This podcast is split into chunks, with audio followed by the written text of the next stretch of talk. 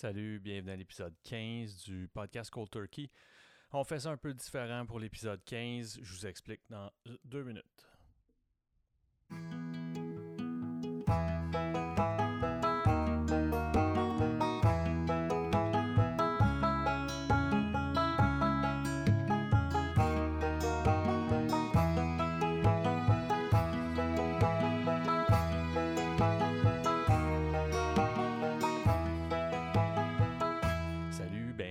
Épisode quinze. Cette semaine, euh, c'est particulier parce que pour plein de raisons, j'ai pas d'invité cette semaine. Et donc, euh, j'ai décidé juste de faire un peu un, un recap de tous les épisodes que j'ai fait à date. Euh, au moment où on se parle, là, j'atteins euh, à peu près sept cent vingt-cinq à sept cent trente écoutes pour l'ensemble des, des, des, des quatorze premiers épisodes.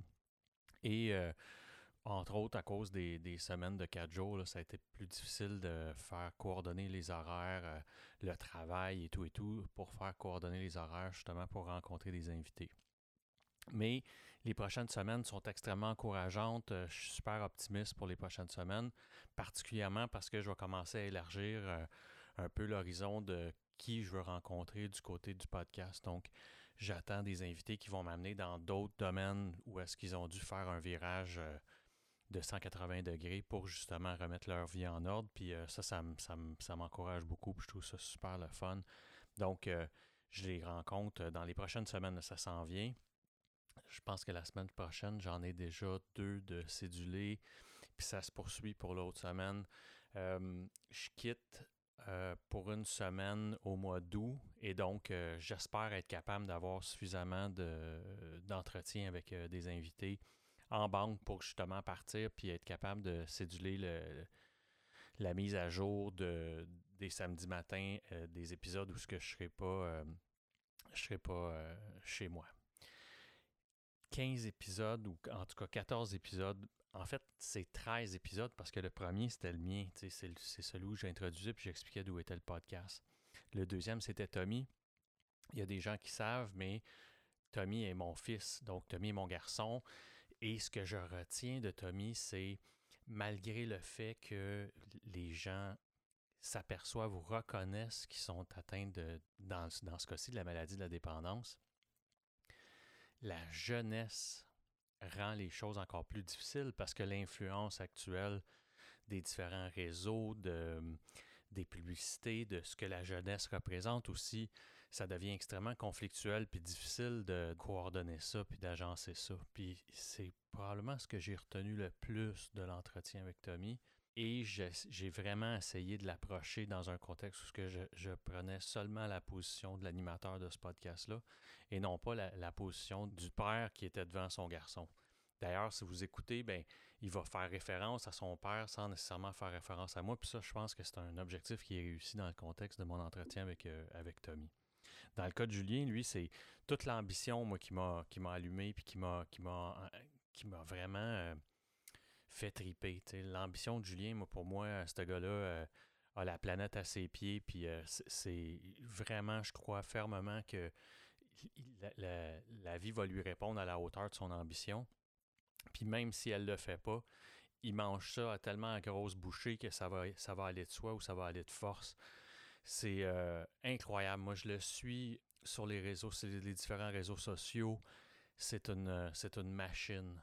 Et, et je retiens ça. Je retiens aussi, puis ça, c'était la première balle courbe que je me faisais un peu lancer dans le contexte de mon podcast. C'est-à-dire que c'était la première fois que j'entendais quelqu'un qui me disait que dès le jour un, il savait que ce qu'il faisait, c'était pas la bonne chose. Ce qui...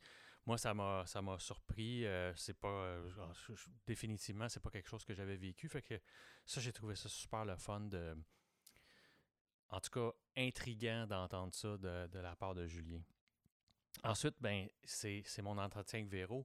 Véro, ben, puis, puis ce thème-là va revenir souvent là, sur euh, ma description, mon appréciation de chacun de mes invités. Mais dans le cas de Véro, c'est vraiment le tout ce qui touche la résilience et aussi la La génétique, dans le cas de, de Véro. Tu sais, Véro, euh, l'aide à l'autre, euh, tendre la main, un, un, une fibre maternelle tellement forte que ça va, ça va tout le temps, tout le temps l'accompagner dans sa vie. Puis moi, ça, j'ai, j'ai retenu ça beaucoup avec, euh, avec Véro.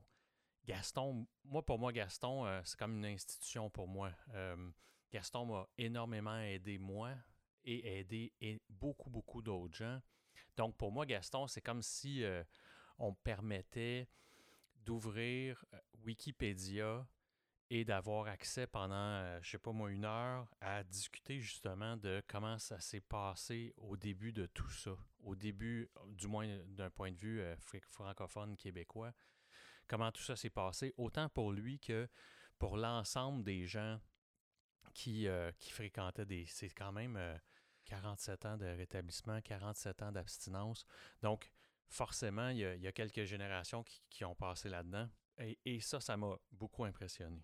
Et en même temps, Gaston, ben, justement, c'est quarante-sept ans de, de recherche, de travail euh, assidu, acharné à, à justement mieux comprendre l'être humain, mieux comprendre comment ça fonctionne en dedans de nous. Et ça, pour moi, c'est, c'est, ça a une valeur inestimable pour moi. Et forcément, ça paraît justement dans la discussion que j'ai eue avec Gaston. Jean-François, dans le cas de Jean-François, toujours encore, c'est, c'est la résilience. Dans le cas de, de, de Jean-François, il y avait toute la portion où que c'était presque euh, agressif tellement il se battait contre sa nature. Pendant longtemps, c'était, c'était dans son A D N. Donc, il, il, il, c'est, c'est, son combat là-dedans, moi, c'est... c'est je retiens ça de, de Jean-François, c'est un battant. Puis ça, j'ai, j'ai beaucoup apprécié euh, dans ma rencontre avec Jean-François. Dans le cas d'Alain, Alain, c'est particulier. Alain, c'est le premier invité qui n'était pas dans un réseau de gens que je connaissais de près ou de loin. Alain, euh, il s'est invité, euh, il, m'a, il, m'a, il, a, il, a, il m'a ouvert la porte euh, vraiment euh, out of the blue. Euh, il, m'a, il, m'a, il m'a rejoint, il m'a contacté à travers ma page Facebook. D'ailleurs, page Facebook du podcast Cold Turkey, vous devriez euh, vous y inscrire, vous allez avoir euh, un paquet de nouvelles. Mais ceci étant, Alain, euh, c'est, c'est vraiment euh, le premier que j'ai rencontré ici que je ne connaissais pas du tout.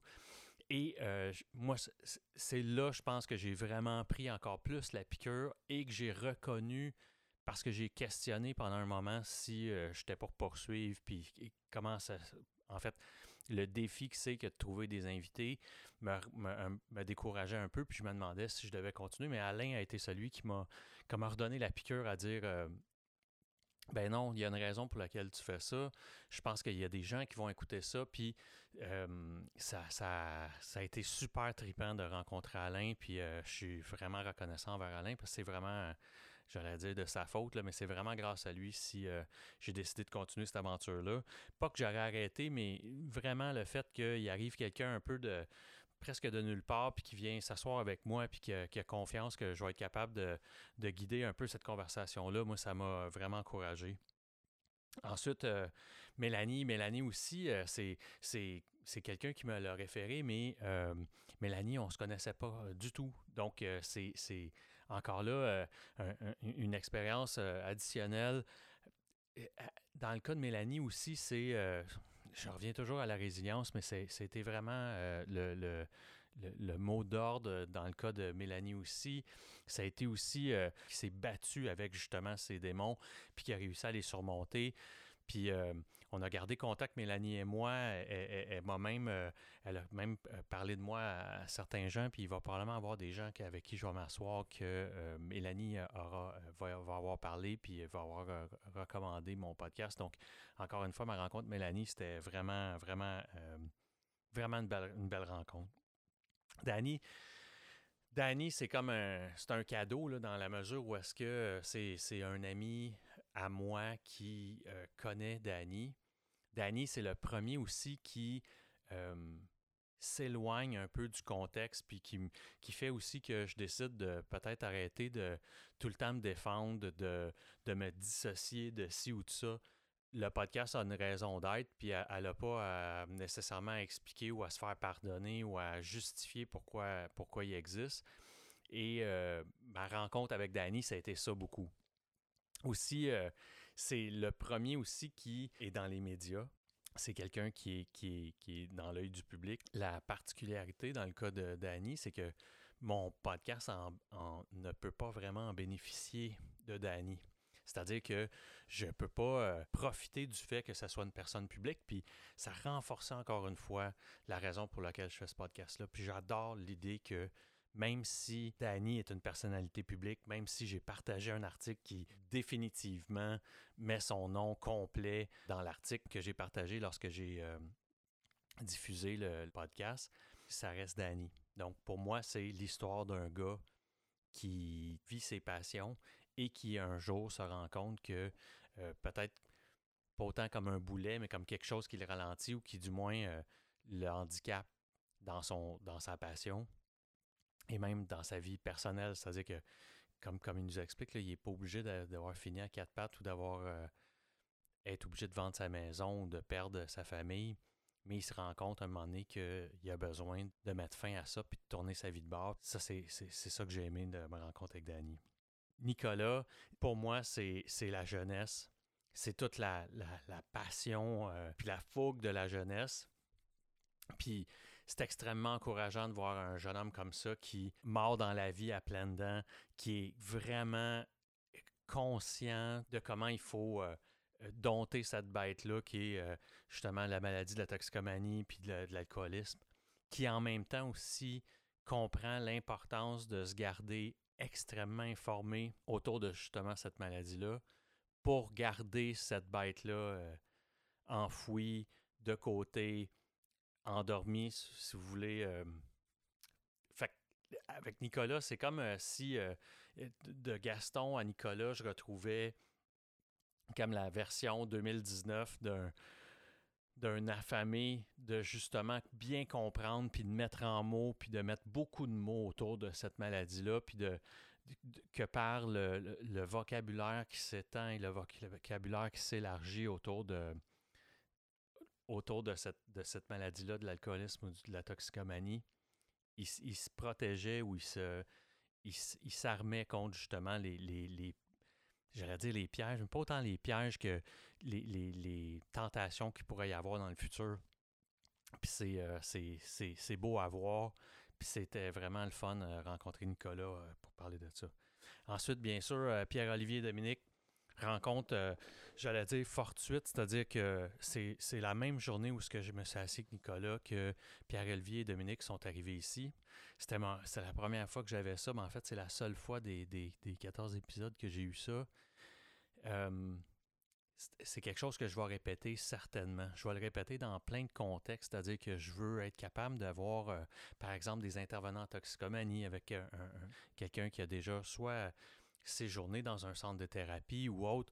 Je, je, j'aime l'idée d'une dynamique, puis j'aime l'idée d'être celui qui va un peu orchestrer cette conversation-là à trois ou à quatre. Donc, dans le cas de Pierre-Olivier et Dominique, c'est vraiment ça. C'est un exercice de style, j'allais dire, où est-ce que c'était la première fois que je me retrouvais dans une situation où est-ce que je devais euh, mettre en mots ou demander de mettre en mots des émotions que je voyais devant moi ou des, des, des, des subtilités de, de dynamique de couple que je voyais devant moi. Puis ça, euh, vraiment, ça m'a, ça m'a, ça m'a vraiment fait... Euh, j'ai vraiment eu du fun à le faire. En même temps, on touchait aussi à des sujets qui, pour moi, étaient euh, inconnus. Et ça aussi, je, j'ai trouvé ça vraiment le fun. J'ai, je les ai revus il y a quelques semaines, puis euh, j'étais vraiment content de les voir, puis de savoir qu'ils allaient bien. C'est, c'était, c'était, c'était, c'était le fun. Et j'ai, euh, j'ai vraiment, vraiment tripé sur notre rencontre à trois. Ensuite, j'ai, euh, j'ai Daniel. C'est particulier parce que j'ai appris des choses. J'ai appris, euh, entre autres, quand il parle de, de, de, de... quand il doit travailler le deuil. Moi, c'est quelque chose que je ne savais pas et c'est ce que je retiens. C'est cette... Euh, encore une fois, le mot résilience, ça revient, mais c'est dans, le, dans un contexte aussi beaucoup de... comment il a su gérer avec ces émotions-là et plein d'autres émotions. Puis en fait, ça, ça, ça, il y a un parallèle à faire aussi avec Nicolas qui est... Dans Daniel, j'ai vu beaucoup comment mettre en mots des émotions, comment mettre en mots des... Euh, Des, des, des sentiments qu'il y avait, puis des, des, des, des événements, puis plus il, il, plus il est capable d'expliquer, plus il est capable d'élaborer sur ces émotions-là, plus justement ça lui permet d'être éclairé, puis de, de savoir les gérer, les dompter. Et avec Daniel, cette sagesse-là, qu'on retrouvait aussi chez Nicolas, mais avec Daniel, il y a, il y a, il y a comme un petit peu plus de temps là, de, d'expérience là-dedans.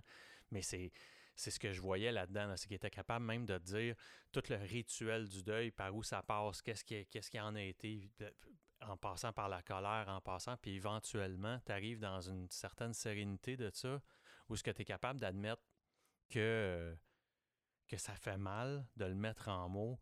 Puis, puis dans le cas de Daniel, c'était, c'était à fleur de peau au bout, puis c'était, euh, c'était sagement accueilli et sagement accepté, puis sagement, j'allais dire presque digéré, que de vivre ces émotions-là, même quand que plusieurs années plus tard, ils m'en reparlent, puis que je les, je les vois devant moi, les émotions remonter. C'était impressionnant et touchant, puis j'ai, j'ai vraiment aimé mon entretien avec, euh, avec Daniel. Ensuite, Thierry. Thierry, euh, encore une fois, une autre personne que je connais depuis euh, plusieurs années, que, que je travaillais au corps à venir s'asseoir avec moi, qui a fini par venir s'asseoir avec moi. J'ai tripé à rencontrer euh, Thierry, entre autres parce que, euh, malgré le fait qu'on se connaissait beaucoup, on se connaissait peu, c'est-à-dire que Il y, avait, il y avait une bonne partie de son parcours de jeunesse que je ne connaissais pas. On retrouve, puis il y a beaucoup de parallèles justement, là. On retrouve encore là-dedans euh, tout le, le fait de mettre en mots puis d'être capable d'expliquer ces émotions-là, d'expliquer ce parcours-là, de faire ressortir. Puis c'est ce que j'aime du podcast, c'est qu'on revient justement de où on vient, puis qu'est-ce qui, qu'est-ce qui est arrivé, puis le, le fait que ces gens-là qui s'assoivent devant moi me parlent de ça, mais moi, ça me permet, comme un, avec un œil extérieur, de justement relancer puis de créer une dynamique où est-ce que Je, je peux m'apercevoir de choses que soit ils se sont aperçus, mais qui peuvent élaborer sur, ce, sur ces phénomènes-là. Fait que dans le cas de Thierry, c'était beaucoup ça. C'est-à-dire que c'était un constat, j'allais dire, extérieur. C'est-à-dire que moi, de mon côté, qui ne connaissais pas cette histoire-là, c'était toute la réalisation que c'était un parcours tough, bien sûr, mais comme, comme beaucoup des invités que j'ai eu ici, mais en même temps, c'est, c'est, c'est de la résilience de justement être capable de mettre en mots, puis d'expliquer, puis d'un, d'une façon posée, être capable de... De, de digérer tous ces événements-là, puis d'être capable de, d'en venir à bout, puis d'aujourd'hui d'être euh, une super belle personne euh, euh, qui, qui, qui est productif, qui, qui, qui, qui est surprenant, quoi, qui est quelqu'un que, que j'apprécie beaucoup, puis que j'étais vraiment content que ça soit avec moi. Thierry a parlé de moi à Francis, et Francis a accepté d'emblée de venir s'asseoir avec moi. Dans le cas de Francis, tu vois, c'est encore quelqu'un que je connaissais pas et qui, qui, qui est venu me conter une histoire euh, super le fun. Puis encore une fois, dans le cas de François, c'est, c'est un peu le même, la même chose. C'est-à-dire, c'est quelqu'un qui, qui est capable de te raconter sa vie parce qu'il a été obligé de se la conter lui-même. C'est-à-dire qu'il a été obligé, lui, d'attaquer certains de ces événements-là pour mieux les comprendre, puis de les, de les digérer, puis de les accepter, puis de les accueillir, puis de les pardonner de façon posée. Donc, ça fait une histoire qui est, qui est intéressante parce que, justement, c'est pas la première fois qu'il se la conte, cette histoire-là. Donc, elle est très, euh, j'allais dire, très posée, alors que c'est une vie qui est quand même assez rocambolesque puis qui a été capable, justement, de, de faire le dessus. Dans le cas de Francis aussi, une chose que je retiens, c'est que dans l'abstinence, il nous parle beaucoup d'un second travail où il a dû justement faire cet exercice-là de revoir sa vie, d'analyser, de digérer, d'accepter, de se pardonner à travers certains des, des gestes et en même temps de ne pas rester dans, c'est que dans, dans l'immobilité de juste penser que parce qu'on a arrêté de consommer que les choses vont s'améliorer. Il a été forcé d'admettre que non, qu'il y a du travail à faire puis que... C'est toute, cette, c'est toute cette conversation-là qu'on a eue sur le travail à faire après avoir arrêté de boire, après avoir arrêté de consommer, qui était, qui était vraiment intéressante avec Francis. Fait que ça, en gros, c'est ça. Dans les dernières affaires que j'ai faites, j'ai, j'ai mis une marque, euh, c'est, c'est bête, mais j'ai mis une marque de commerce sur Cold Turkey euh, juste parce que je n'ai pas l'intention, ou en tout cas, j'aimerais pas me faire voler cette idée-là que j'ai eue, qui était un flash de génie une nuit. Je ne voudrais pas me faire voler ça. Fait que j'ai mis euh, comme une marque, euh, un trademark, en fait, là, sur euh, le mot, euh, c'est copyright, pas trademark, sur euh, le mot Cold Turkey pour que ça m'appartienne puis que ça soit à moi. Puis en fait, c'est un peu symbolique aussi. Là, c'est, c'est, c'est, ça coûte presque rien faire ça, mais c'était symbolique de m'approprier euh, l'expression Cold Turkey que je trouve euh, autant comique que euh, je trouve qu'elle a plein de sens dans le contexte du podcast. Je me suis aussi fait faire des collants que je donne à mes invités quand ils viennent ici. J'essaie d'élargir. le, le, le reach de, de, du podcast. Je travaille, je mets beaucoup d'énergie là-dedans. Fait que j'espère être capable de, de, de faire augmenter les gens qui écoutent pour que justement, c'est pas, euh, c'est pas dans le but de, de, d'introduire de la publicité là-dedans. Il n'y aura probablement jamais de pub. Je dis probablement juste parce que j'aime pas dire euh, jamais.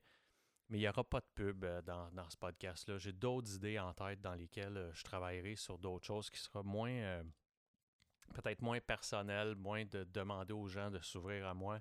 Et ceux-là, je, peut-être que j'essaierai de, de voir qu'est-ce qui se passe du côté de, des commandites et autres, mais pas dans ce contexte-ci. Je serais trop inconfortable de le faire, puis je ne verrais pas comment je pourrais un peu attacher les deux. J'aurais un malaise à le faire. Donc, l'idée des collants, c'est juste parce que moi, je trouve ça le fun, puis je trouvais ça comique d'avoir, euh, d'avoir des collants de mon, de, de mon logo. Bien, c'est ça, je garde ça tout le temps en vie, donc euh, je suis tout le temps en train d'essayer, de sur, sur ma page Facebook, de, de mettre euh, de l'information. Si je trouve des articles qui ont rapport, euh, le dernier article que j'ai publié là, qui parlait de la, de la sobriété moins anonyme, ça, je trouvais ça super euh, intéressant à lire parce que c'est, c'est, une, c'est comme une nouvelle vague de gens qui s'affichent comme des gens qui ne boivent pas, qui ne consomment pas. Il y, a eu une, il y a eu un mouvement straight edge pendant un moment, mais là, c'est vraiment un, un, un côté où est-ce qu'on... On, on, je suis allé manger au restaurant Tokyo la semaine dernière, puis on avait comme une espèce de, de menu mocktail où est-ce qu'on m'offrait un, un cocktail comme les, le faisaient les autres gens qui étaient assis avec moi à ma table, mais qui était aussi raffiné, aussi recherché, mais qui était sans alcool. Puis je trouvais ça intéressant là, que je ne sois pas un peu marginalisé parce que je décidais de ne pas prendre d'alcool.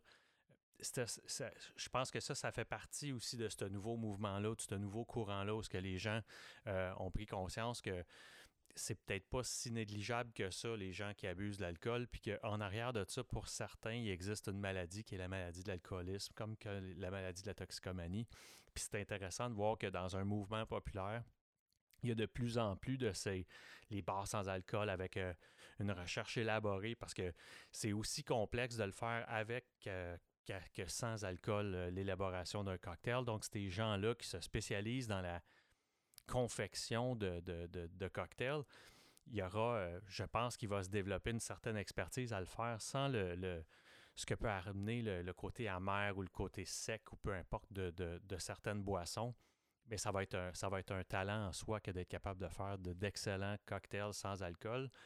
Et ça, euh, dans l'article de la presse, euh, il en parle beaucoup, puis je trouve ça, euh, j'ai, j'ai trouvé ça très intéressant.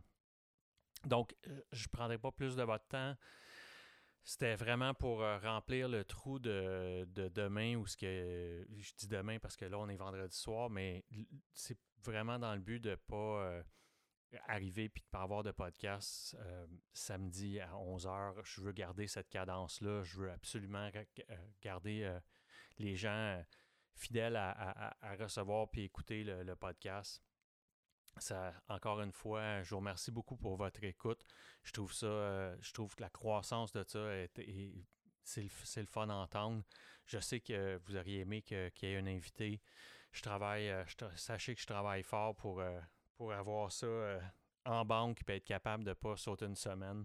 Mais je me disais aussi qu'à quinze épisodes, j'avais comme... Euh, je me donnais le droit de regarder un peu en arrière puis de voir ce que j'avais fait, puis de je ferai pas ça souvent, je vous le promets.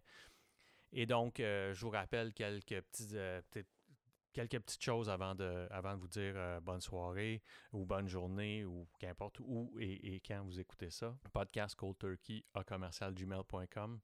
C'est l'adresse Gmail, l'adresse courriel pour me rejoindre. Et la page Facebook du podcast Cold Turkey. Vous faites une recherche dans Facebook sur Podcast Cold Turkey. Vous allez voir le logo qui est blanc et bleu. Ça ressemble à un banc de parc. Il y a quelqu'un qui, qui me demandait qu'est-ce que c'était. C'est un banc de parc qui, euh, qui invite à, à la discussion. C'était mon flash de génie quand j'ai fait concevoir le, le, le logo. Mais euh, vous allez reconnaître le logo quand vous allez faire cette recherche-là. Je vous, in- je vous invite à vous abonner. Quand vous écoutez le podcast, peu importe la plateforme sur laquelle vous l'écoutez, je vous invite aussi à donner cinq étoiles ou à donner une revue du podcast. Ça permet justement de, d'aider à l'indexage du podcast dans, dans les podcasts francophones. Ça va me donner une chance de, de le faire découvrir à d'autres gens. Et euh, encore une fois, merci. C'est, c'est un privilège que j'ai de faire ça. Puis euh, je vous souhaite euh, bonne continuité au podcast Cold Turkey. Merci. À samedi prochain. Bye.